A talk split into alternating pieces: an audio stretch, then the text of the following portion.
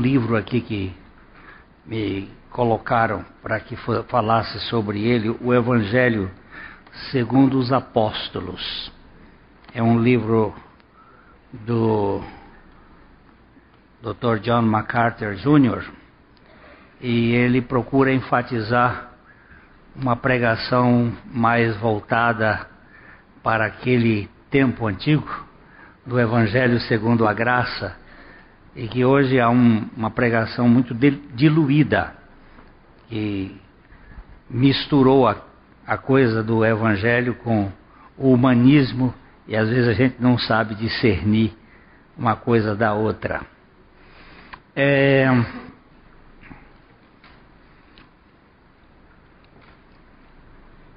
Quando nós aplaudimos, não é ao conjunto, nem ao pregador, nem a ninguém, mas ao Senhor, que usa instrumentos. Nós não temos ministérios, o ministério é do Senhor. Às vezes a gente ouve assim: o meu ministério. Você não tem ministério. O ministério pertence ao Senhor. E a glória e o louvor é dada a Ele, por ter usado você e a mim para a glória dele. Nós somos instrumentos do Senhor neste mundo. É... A gente eu já contei aqui que um dia uma senhora veio me agradecer por ter sido um instrumento na mão de Deus e ela estava focalizando na minha pessoa. Eu perguntei para ela: a senhora já foi operada alguma vez? Ela disse: fui. Ah, depois da cirurgia, a senhora voltou ao hospital para agradecer o bisturi? Ela ficou meio assustada sem saber, diz, mas bis, agradecer bisturi? Eu digo, não foi quem te cortou, não foi o bisturi? Sim, mas ele estava na mão do médico, ele era apenas um instrumento. Eu disse, muito obrigado, a senhora me deu a definição. Nós somos o bisturi na mão do médico. Ele é o médico, a gente agradece o médico e não o instrumento. O instrumento, a gente se alegra por ser um instrumento na mão de Deus mas a glória pertence ao Senhor. E isso tem que estar dentro de cada um de nós. No boletim de hoje, na primeira página, há uma questão sobre o missionário. Quem é o missionário? É aquele que sai daqui e vai para para o Oriente, ou que sai daqui e vai para lá para sei lá para onde, para Conchinchina, como diz aí no boletim? Não. O missionário é aquele que está na missão. E a missão de Jesus é: ide por todo o mundo e pregai o evangelho a toda criatura.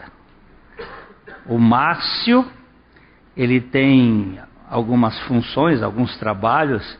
Ele, ele, ele é o homem que faz a cabeça de muita gente aqui em Londrina. Ele é um cabeleireiro, mas ele é músico, ele toca, ele tem um conjunto, aliás, eu vou fazer uma boa propaganda, porque o conjunto dele é bom para festas assim, eu, eu, eu gosto muito, mas ele é missionário. Ele é um missionário cortando, arrumando, as, penteando, fazendo, ele é missionário ali. Ele é missionário tocando, porque ele tem oportunidade de testemunhar de Jesus.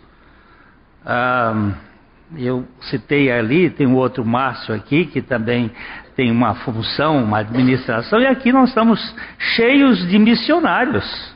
Cada um de nós que recebeu a, o ID de Jesus, e nesse boletim nós procuramos dizer: a missão é pregar o Evangelho. O Evangelho é a morte e a ressurreição de Jesus, e a nossa morte e ressurreição com Jesus. Então é nisso que nós devemos estar sempre nos envolvendo. Eu sou missionário, eu tenho uma missão, mas a, essa missão pertence ao Senhor e a glória é dele, o ministério é dele. Ok, é, vamos caminhar no nosso trajetório do Evangelho de João. É, a mensagem expositiva, ela não é uma mensagem temática. É uma coisa de você pegar o texto e ir ruminando o texto e buscando. Eu sei que há algumas pessoas que não, não gostam desse tipo de mensagem, mas é, eu não posso obedecer o gosto das pessoas. Eu tenho que obedecer à ordem do Senhor. E tratar da palavra de Deus é o fundamento que nós precisamos na comunidade. Então nós vamos continuar na nossa caminhada. Nós vamos dar uma, uma visão assim um pouco daquilo que falamos no domingo passado, é, do capítulo 6 de João, Evangelho de João, capítulo 6, os versos 16 a 21, foi o pano de fundo de domingo passado. É, nós vamos ler versículo a versículo, só para a gente ir detalhando, para a gente poder andar depois. Ao descambar o dia, os seus discípulos desceram para o mar. Aqui nós falamos que isto aconteceu por causa do versículo 15. Puxa o versículo 15, por favor. Sabendo, pois, Jesus que estavam para vir com o intuito de arrebatá-lo para o proclamarem rei, retirou-se novamente, sozinho, para o monte. Aí nós vimos que Jesus foi para o monte, ele despediu a multidão e os discípulos foram para o mar. Jesus é, estava sendo cooptado para ser feito rei, para ir para a presidência da República. Para ser candidato, não, já queriam fazê-lo rei. E ele disse: Não, o meu reino, ele vai dizer isso posteriormente: O meu reino não é deste mundo. E ele se ausenta dos discípulos e foi para o monte para orar, porque ele estava passando por uma tentação. Ele, ele, ele sabendo que estavam retirou-se proclamar rei, retirou-se novamente sozinho para o monte. E Mateus, que nós vimos na vez passada, disse: retirou-se para o monte para orar. Porque é, é sedutor essa posição de te darei os reinos deste mundo, para que tu sejas reconhecido, se prostrado me adorares. Satanás ofereceu isto para Jesus na sua tentação. E ele foi tentado outras vezes. Então ele foi para o monte, os discípulos foram para um, o mar. Então, voltando para o versículo, ao descambar o dia, no final da tarde, os seus discípulos desceram para o mar. E aqui nós fizemos uma comparação de Jesus exaltado e o homem no mar, a igreja no mar, a igreja no mundo, a igreja sendo agora é, estando distante da presença física de Jesus, mas tendo a presença espiritual de Jesus. E agora hum, nós temos aí uma, uma verdadeira catástrofe, que foi a, o vendaval contra a, a, o, o barco. Vamos ver. E tomando um barco, passaram para o outro lado, rumo a Cafarnaum. Já se fazia escuro e Jesus ainda não viera ter com eles. Então, nesse versículo, os outros evangelhos, Marcos, Mateus e Marcos, eles vão descrever que os discípulos estavam apavorados porque eles tinham navegado metade do, da viagem é uma viagem de mais ou menos uns 11 quilômetros, e eles tinham ido, como vai descrever João, de 4 a 5, de 25 a 30 estádios. Um estádio é 185 metros. Isso dá mais ou menos 4.625, 5.550 metros, ou seja, 4 quilômetros e meio, 5 quilômetros e meio a quantidade de. e era metade da distância. Eles gastaram três vigílias ou seja, das seis horas da tarde até as três horas da madrugada, para fazer metade do caminho da navegação. Por quê? Porque havia um vento contrário. O vento forte que desce do Hermon. Eu expliquei isso aqui na vez passada, até contei uma história da minha mulher que duvidou que houvesse esse vento e ela teve a, a comprovação do tamanho do vento que é. Então eles tomando um barco passaram para o outro lado e já se fazia escuro, já, já era noite alta, que é uma forma que eles estão dizendo, e Jesus não viera ter com eles. Versículo 18. E o mar começava a empolar-se, agitado por vento rijo que soprava. Mateus e Marcos dizem que o vento era um vento forte de frente, que impedia que o barco ah, rompesse. Mesmo com aqueles remadores, eles não conseguiam andar muito. E o verso 18, 19.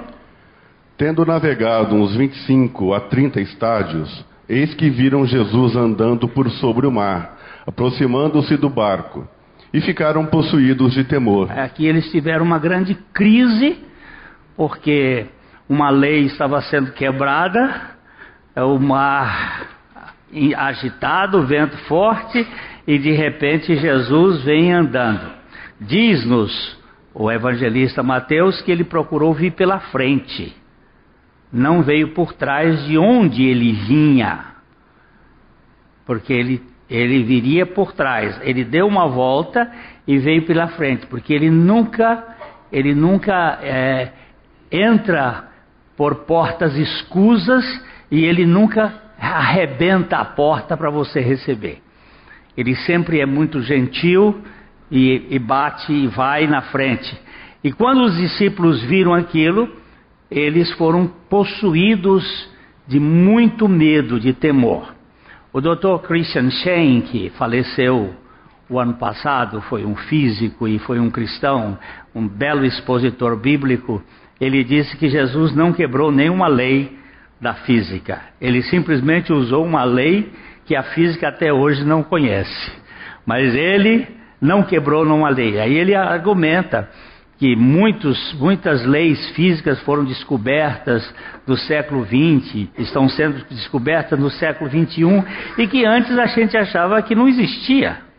Ah, por exemplo, o telefone, ele falou sobre a questão do telefone, do rádio, que são leis físicas que só foram descobertas muito recentemente. E se você pensar lá para trás, mente, lá para o século XVI, o século XV, eles nem imaginariam como é que fazia isto. A primeira cirurgia de catarata que se tem história na história da humanidade foi feita eh, na Espanha por um médico eh, judeu no, no Dom, Dom João, pai do Dom Afonso, marido da da Isabel de Castilha e foi feito de uma maneira muito sem anestesia, uma maneira muito dura. Você imagina, hoje eu entro num consultório, não precisa ser mais nem um, um hospital, é, é num, num lugar bem adequado e o cirurgião faz a, a catarata e você sai dali, é, já não pode fazer certos esforços, mas já sai com. Por quê? Porque houve um descobrimento de tecnologias, coisas que não tinha naquele tempo. Então nós podemos dizer que Jesus não quebrou nenhuma lei. Ele usou uma lei que nós desconhecemos. Esse universo é cheio de riquezas que nós não podemos imaginar. Mas os, os discípulos ficaram cheios de medo, de temor, porque ele, ele um fantasma, um fantasma. Uh, eu não sei se vocês já assistiram algum filme de terror. Alguém, alguém já assistiu algum filme de terror? É, é apavorante. Eu tenho uns casos.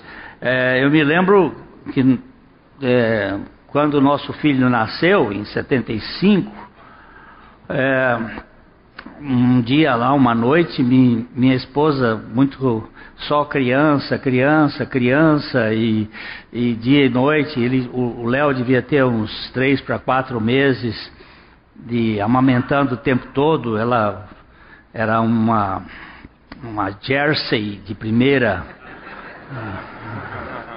dava um leite, ele te, não, não tomava gomoso, né, só leite materno, e um dia ela estava um pouco cansada, vamos assistir um filme e fomos ver O Exorcista.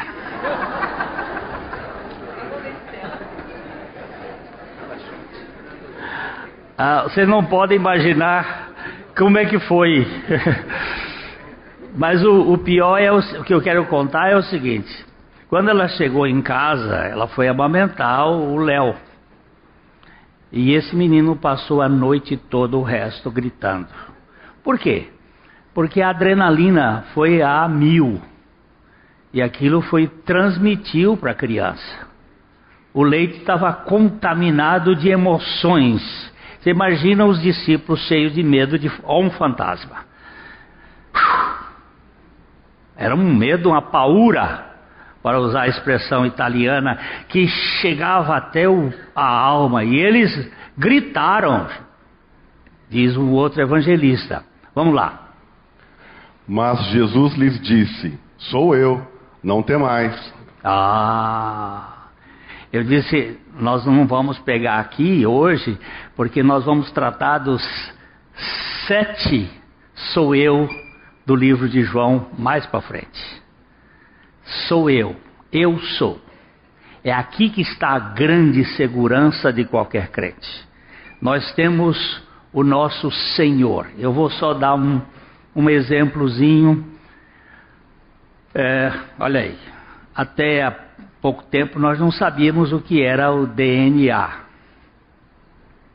É, isso foi feito estudos de 1990 e pouco para cá é que foram feitos e aquelas hélices do DNA elas são ligadas por umas divisões que ligam ali. Não sei muito explicar como é que tem, é, mas eles têm um, um número 5, 6, 10, 5.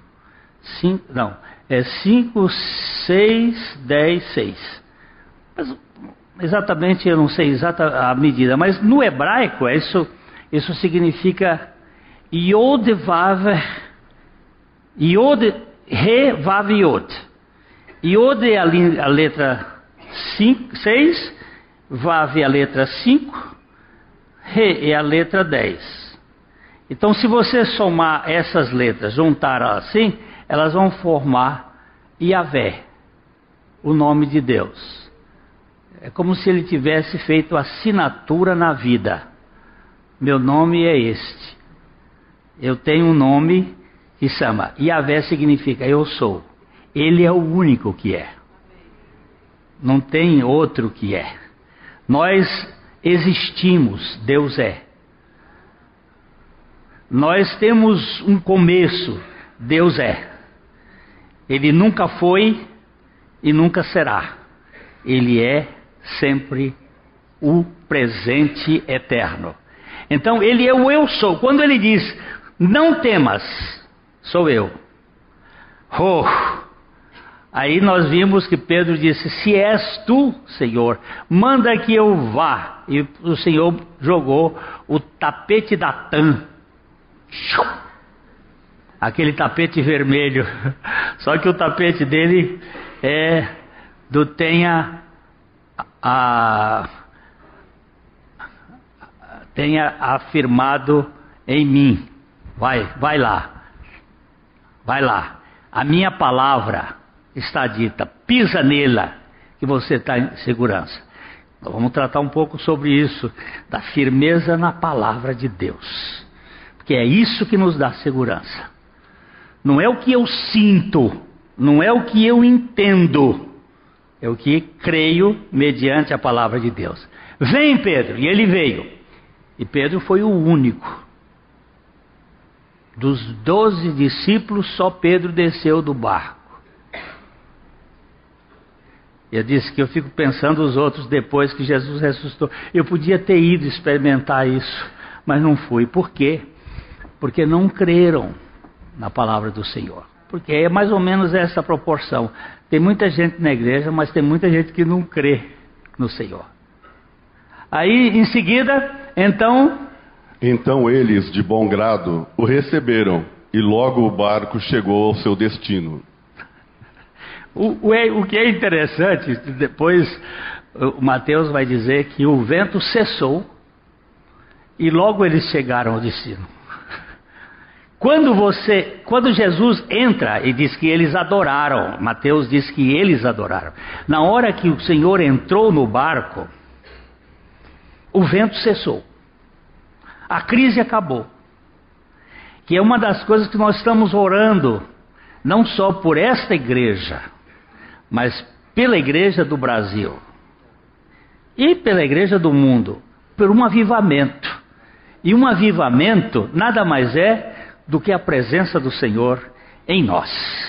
Uma presença radical. Uma, uma, a gente saber que é Ele que vai dirigir. O vento cessou e aí o barco chegou logo. Diz assim, e logo chegaram do outro lado. Porque quando ele chega, a coisa funciona. Isto é maravilhoso, isso é extraordinário. A presença do Senhor não é o talento do homem, não é a capacidade humana, isso tudo ele vai usar, mas é Ele, é Ele mesmo que vai gerar a condição. Ok, nós chegamos aqui e começa a crise. Nós vamos para o capítulo, seguir o, o, a, a partir do milagre, porque são dois milagres juntos ali, dois sinais. O primeiro, a multiplicação dos pães, e os discípulos compreenderam que eles têm um Salvador e Senhor que pode suprir as suas necessidades. O segundo foi calmar o mar e trazer paz. Eles descobriram que podem ter um Salvador que cuida das inseguranças deles. Mas aí veio a multidão. Vieram as pessoas que ficaram longe e vieram criar uma espécie de provocação. Vamos aqui olhar o que aconteceu.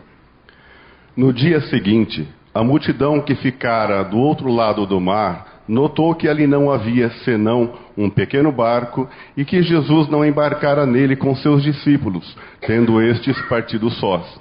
Então eles começaram a perceber: ó, os discípulos foram, é, Jesus ficou lá, depois Jesus, o barquinho que ficou para Jesus ir, ficou lá pendurado, amarrado. Ele não entrou no barquinho. E eles ficaram assustados. Onde é que esse cara foi?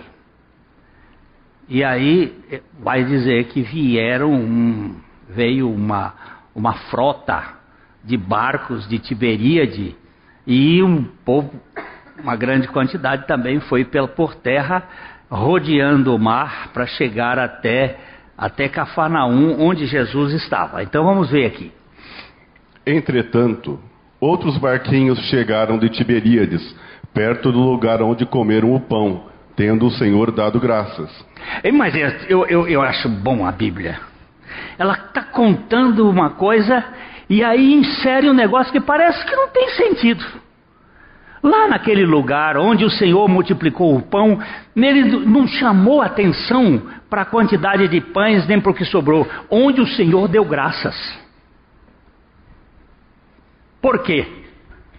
Porque esta é a vontade de Deus em Cristo Jesus para conosco, que em tudo nós demos graças. Em tudo nós demos graças. Nós temos que dar graça pelo sucesso e pelo fracasso. Nós temos que dar graça. Não é que eu esteja dando graça pelo fracasso, mas eu estou dando graça porque Deus me permitiu passar por essa luta que é importante na minha vida. E eu sei que Ele tem um propósito nisto.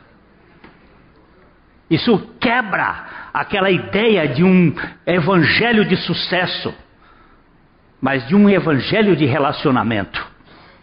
Não é algo que eu estou buscando para ser bem-sucedido, é algo em que eu tenho o sucesso no relacionamento com o Senhor.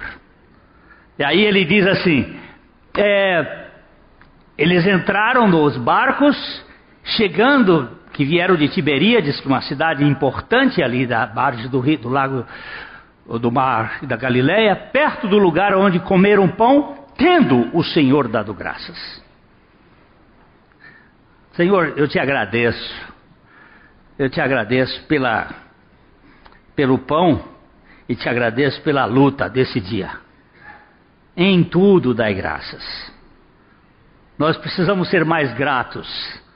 Nós estamos lendo um livro que chama O Resto do Evangelho e o Dunstan conta que chegou o fim dele mesmo, que ele cansou de ser de querer ser batista. Ele cansou de querer ser pastor. Ele cansou de querer ser o que ele não conseguia ser. Foi, foi chegando ao fim dele mesmo.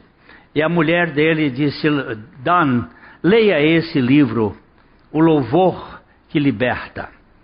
E aí ele disse que ele não queria mais nem nada. Ele disse: Eu desisti de ser crente. Era um pastor. Mas aí ela deu aquele livro e disse: Eu andava com poucos pontos com minha mulher, porque naquela ocasião ele estava pastor e tinha se apaixonado por uma moça que estava no grupo de oração dele e era uma luta interna que ele não contava, mas a mulher não sabia e ele, mas ele sabia, ele tinha aquela luta. E ele disse: Eu precisava melhorar os meus pontos perante ela e resolvi ler o livro e achei esse versículo. Em tudo dai graças, porque esta é a vontade de Deus em Cristo Jesus para convosco. Ele disse: Senhor, eu não entendo nada do que está aqui, mas eu te dou graças por todas essas coisas. E à medida em que ele começou a louvar e agradecer a Deus, Deus começou a trabalhar no turno da noite. Ele começa a trabalhar na hora em que você dorme. Porque durante o dia, quando você está acordado, você está trepidando, você está nervoso, você está ansioso, você está. Ele não pode trabalhar com você, mas quando você dorme, ele, te... ele trabalha por você.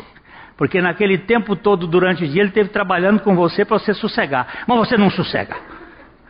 Agora, quando você dorme, ele diz: Agora eu vou trabalhar por ele. Não com ele. É o descanso. E aqui nós encontramos. É, a multidão no versículo 24. Quando, pois, viu a multidão que Jesus não estava ali, nem os seus discípulos, tomaram os barcos e partiram para Cafarnaum à sua procura. Pode e tendo-o encontrado no outro lado do mar, lhe perguntaram: Mestre, quando chegaste aqui?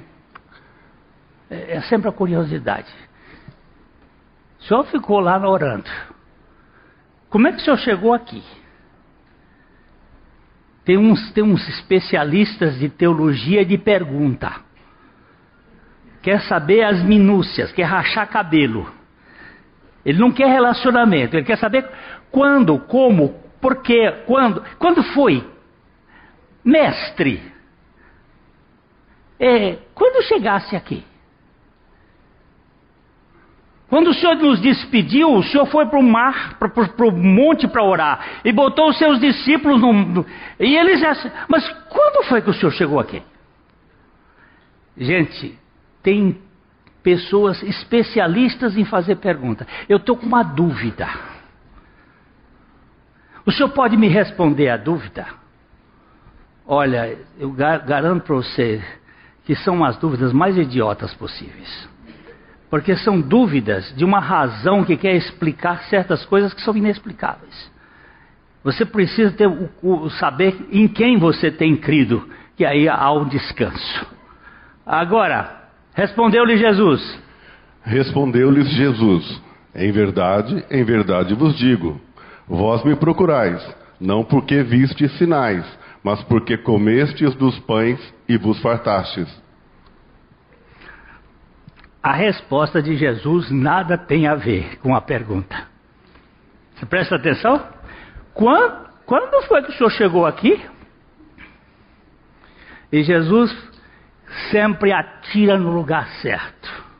Ele diz assim, e essa é a, a, a, a ênfase do Evangelho de João. Na verdade, na verdade, quando Jesus está falando duplamente, são 25 vezes no Evangelho de João que aparece isso. Na verdade, na verdade. Quando ele está falando aqui, é que ele está puxando a orelha. Ele está chamando sério. Vocês não me procuram por outra razão. Vós me procurais não porque viste os sinais, mas porque a pança de vocês foi satisfeita. Vocês se encheram a barriga e agora vocês estão me procurando, vocês estão atrás de fome zero. Ah, por isso que dá aquele número, 30%. Vocês me procuram a, querendo satisfazer o, a fome física de vocês. Aí Jesus vai começar a mexer daqui para frente com a realidade espiritual. Ele diz: Trabalhai não pela comida que perece, mas pela que subsiste para a vida eterna, a qual o Filho do Homem vos dará porque Deus, o Pai, o confirmou com o seu selo. Agora aqui tem um negócio que é contradição. Olha aqui, trabalhai por aquilo que você vai receber.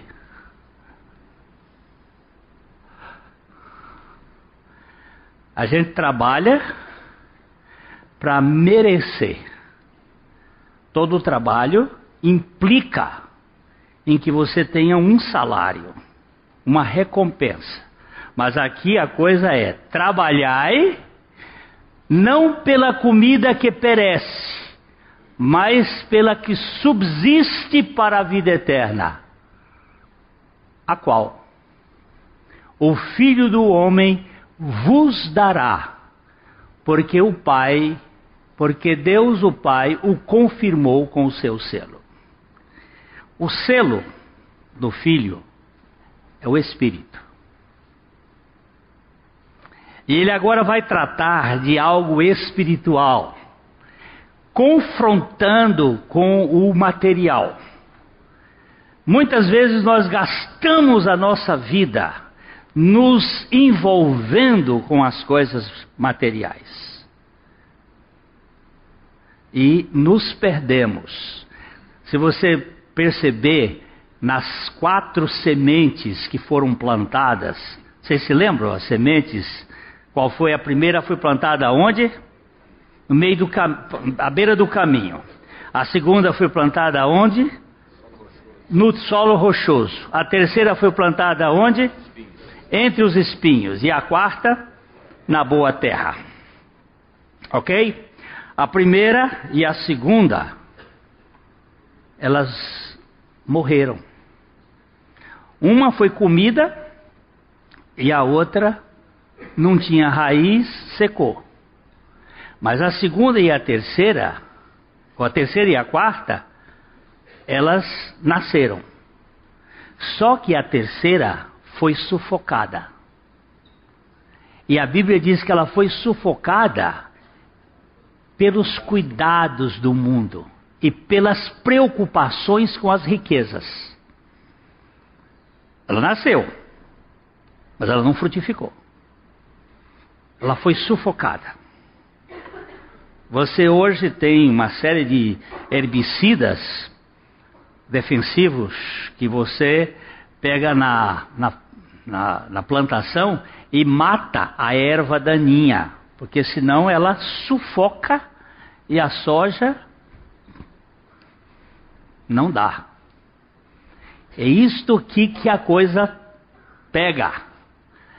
Quando a gente não percebe a, aquilo que o Senhor quer dizer, a vida que vos dará, porque o Pai o confirmou com seu selo.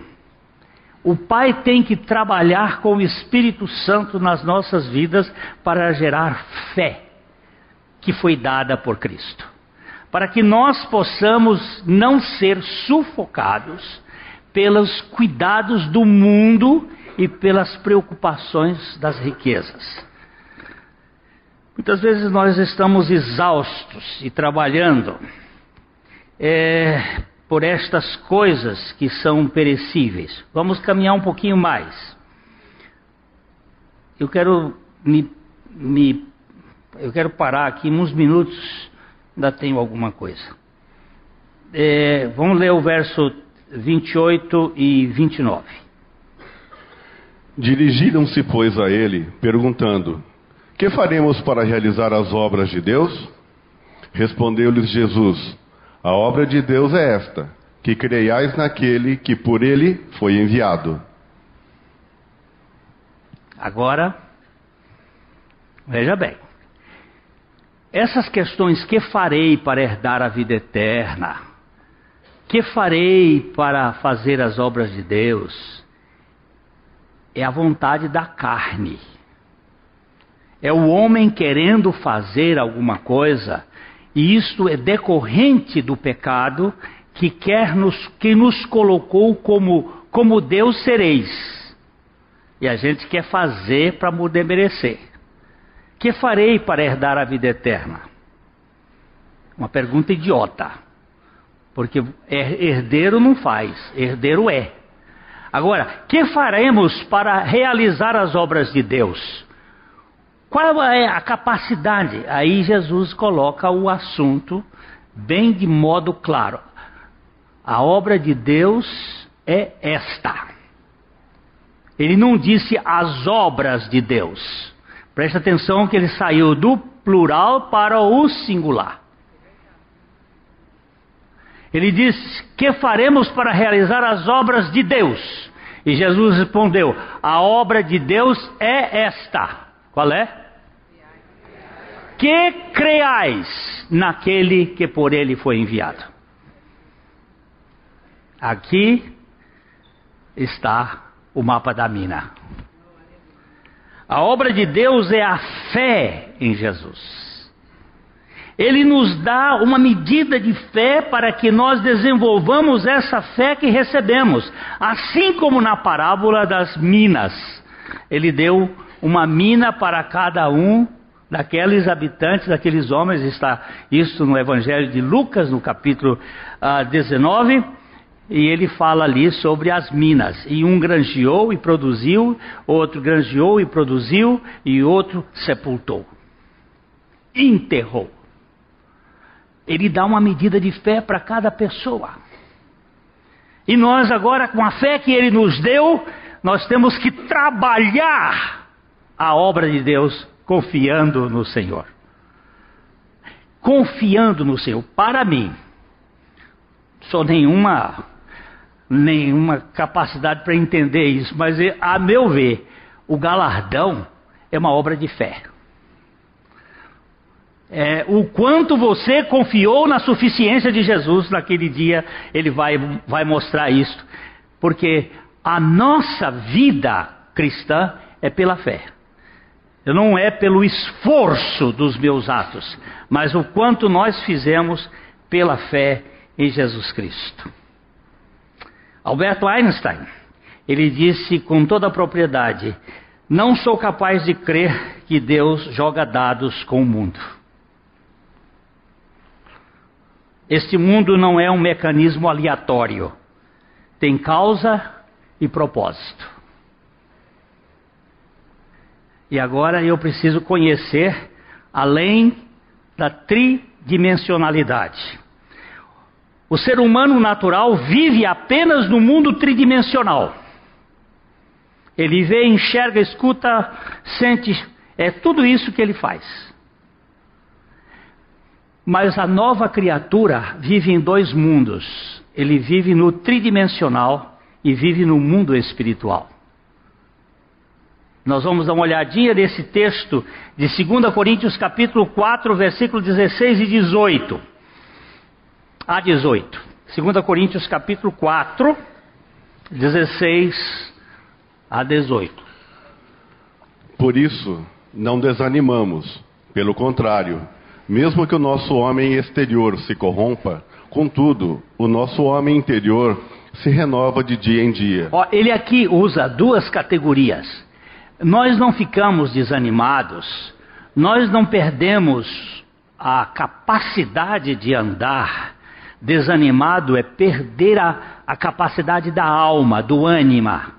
Nós não ficamos desanimados porque, é, mesmo que o nosso homem exterior, que é isso aqui, ó, que está ficando com artrose, que eu tenho que tomar é, canela de velho é, para melhorar um pouco as dores, chá de canela de velho. É, tem que tomar um, um, chá de limão com anis estrelado para melhorar da garganta. Você vê que hoje estou falando bem. Foi chá de limão com anis estrelado. Muito bom para a saúde. Estou medicando hoje, é, mas é a mim. Mas esse homem exterior vai se corrompendo, vai se envelhecendo. Contudo, o nosso homem interior se renova dia e dia. O nosso homem interior é o nosso espírito. A nossa alma e o nosso corpo vão ficando hum, decrépitos, envelhecidos, cansados. Mas o nosso homem interior, o nosso espírito, onde habita o Espírito Santo, ele se renova de dia em dia. Ele vai se renovando. Por quê? Porque a nossa leve e momentânea tribulação produz para nós eterno peso de glória, acima de toda comparação. Olha, gente, o que você e eu passamos aqui na terra é leve e momentâneo. Mas o cacete está pesado, mas é leve e momentâneo. Pensa no inferno. Então, descarta. É leve e momentânea tribulação, que produz para nós eterno peso de glória, muito além do que nós podemos imaginar. Ele está mostrando aqui que não tem comparação, acima de toda comparação. Não, não sou vítima. Por isso que ele disse: onde o Senhor deu graças. Eu não sou vítima das circunstâncias. Quando você e eu abrimos a boca para falar aquilo que não edifica, nós estamos falando palavras impróprias, que a Bíblia chama palavra torpe, palavra suja, palavra que ofende, palavra que magoa, palavra que adoece. Não podemos estar falando outra coisa senão ações de graça. Mas a coisa está difícil, mas é momentâneo e é leve. É leve e momentâneo. É, é, acima de todas. Não. Não atentando nós nas coisas que se veem, mas na que se não veem. Porque as que se veem são temporais, e as que se não veem são eternas. Então, eu, eu sou um homem de duas realidades. Eu vivo neste mundo, e neste mundo tem políticos. E neste mundo tem. Ó, eu tenho um aqui até agora. Você pisa direito, cara. Senão nós te pegamos. Mas pisa direito. Tem coisas que são horríveis que estão fazendo nesse país. Mas é uma realidade. O que nós temos que fazer? É não ficar preso nessa realidade e atentar nas coisas que se não veem. Porque as que se veem são temporais e as que se não veem são eternas. É, eu gosto muito desse pensamento de Elizabeth Elliot, morreu recentemente, quer dizer, morreu em 2015, essa mulher extraordinária. Ela disse o seguinte: Você nunca entenderá porque Deus faz o que faz. Basta crer nele, e isso tudo é isso tudo que é necessário. Aprendemos a confiar nele como ele é. Quem foi Elizabeth Elliot?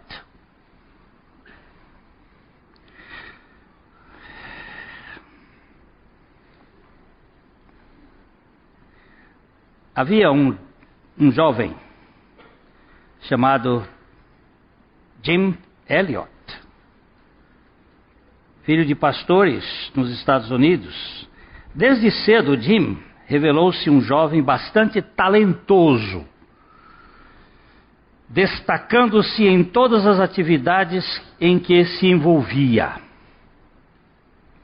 Convicto de sua vocação e chamado missionário, empenhou-se no estudo do grego, visando uma possível tradução do Evangelho para alguma língua nativa. Segundo o registro do seu diário, sua vida tinha sido profundamente impactada pelos testemunhos missionários de David Brennan e Hudson Taylor. Quando chegou ao Equador com a sua esposa Elizabeth, trabalhou na tradução do Novo Testamento para a língua dos índios Quechuas. Nesse tempo, Jim soube dos índios Alcas, hoje conhecidos como Guaranis, que viviam na Amazônia equatoriana, tinham fama de ser violentos e não mantinham nenhum contato com o mundo exterior. E logo ele firmou o propósito de levar o evangelho a essa tribo. O, o, Tim, o Tim Elliot foi um dos melhores alunos da universidade. Talentoso como só, capaz. E ele agora está lá no meio do Equador, querendo pregar o evangelho para uma tribo de índios violenta. Após um tempo de estudo e sobrevoo na região, teve algumas iniciativas de contato bem-sucedidas com a tribo, com presentes trocados como sinal de amizade. Jim e mais quatro missionários resolveram que já era hora de ter um contato mais pessoal visitando a própria aldeia. Mas ao fazerem isto, na manhã do dia 8 de janeiro de 1956, não foram bem recebidos e acabaram sendo mortos covardemente pelos índios Alcas, com golpes de lança e machados. Seus corpos foram encontrados dias depois pela Força Aérea Equatoriana enquanto sobrevoavam o rio Curray, ou Curraí. As esposas desses missionários, apesar da grande dor que sofreram, decidiram continuar com a missão e conseguiram evangelizar os Alcas. A obra de Deus foi tão poderosa entre a tribo que anos mais tarde, o índio que assassinou Jim Elliot e os seus amigos, agora já convertido ao Senhor Jesus, tornou-se o pastor local da igreja indígena e batizou a própria filha de Tim. Elizabeth e Elizabeth nas águas do rio onde seu pai tinha sido morto. Eu não quero uma vida longa, disse Jim. Senhor, mas sim uma vida cheia de ti. Senhor Jesus, consuma minha vida. Satura-me com o óleo do teu espírito esta foi a oração encontrada como última oração no seu diário antes de ir para ser morto. Elizabeth permaneceu com os Alcas. Ela disse: Eu só tenho uma obra para fazer. É crer no Senhor Jesus. Elizabeth e a sua filha de oito meses ficaram na, na tribo. Elas estavam ali realizando a obra de Deus. Ao receber a notícia do assassinato do seu amado Jim, Elizabeth não se rendeu ao desespero do luto.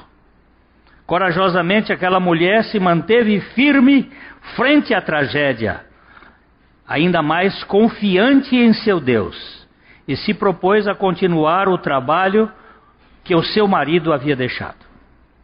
Resoluta não só a permanecer no trabalho missionário que eles haviam começado, mas a alcançar, se Deus assim quisesse, os temidos Alcas.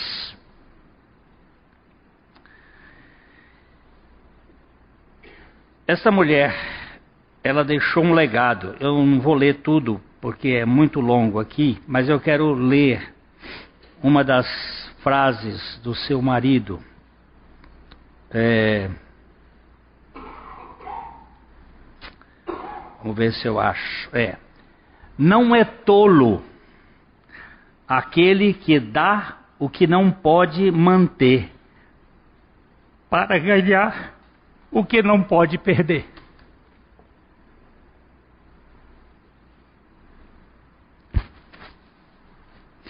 Vou voltar.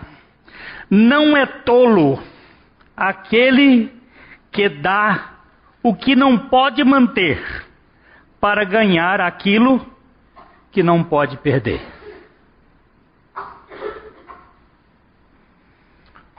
Isso chama missões. E essa é a nossa missão no mundo. O que é a obra de Deus? É fazer adeptos para uma igreja crescer ou fazer pessoas para o reino de Deus?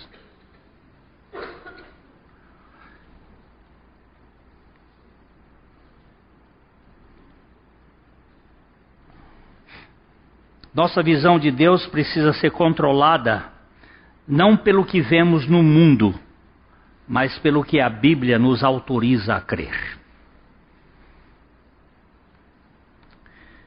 Eu tenho dez textos para citar, mas não tenho nenhum tempo para continuar. Então nós vamos para um outro dia. Eu quero bater nesse assunto, porque é obra de Deus. Não é aquilo que nós pensamos que estamos fazendo. É simplesmente crer naquele que foi enviado pelo Senhor. É crer na suficiência do Senhor e colocar a nossa vida diante do Senhor.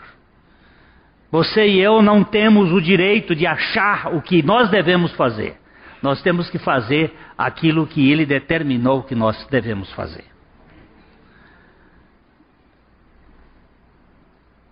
Toda a vida cristã está debaixo do eterno propósito da Trindade.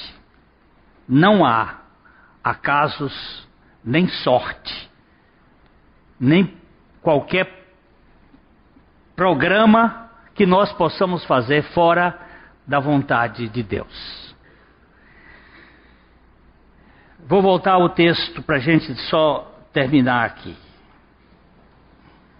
Respondeu-lhes Jesus: A obra de Deus é esta, que creais naquele que por ele foi enviado. O que, que eu tenho que fazer? para fazer a obra de Deus. Crer no Senhor Jesus e obedecer, porque não é uma crença intelectiva, é uma crença relativamente ligada à obediência. E às vezes a gente diz, eu acredito, mas não crê. E nossa vida está nas mãos dele. Nós vamos caminhar porque é aqui que está. Jesus foi. Vocês estão preocupados com pão e peixe. E eu estou preocupado com vidas que precisam ser salvas.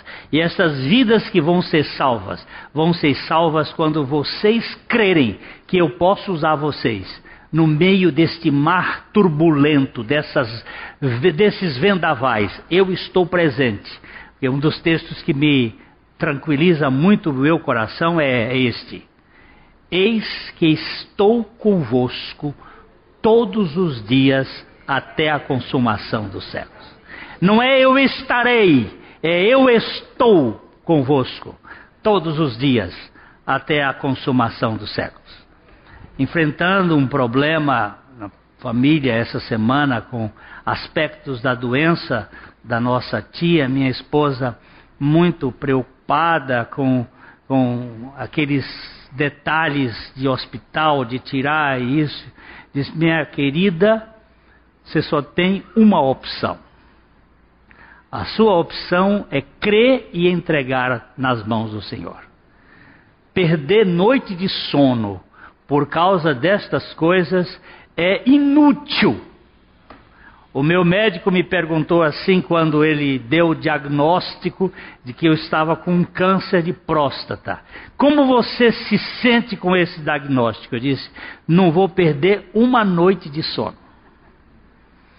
Porque se o Senhor me quiser levar, eu estou preparado. Porque para mim o viver é Cristo e o morrer é vantagem, é lucro.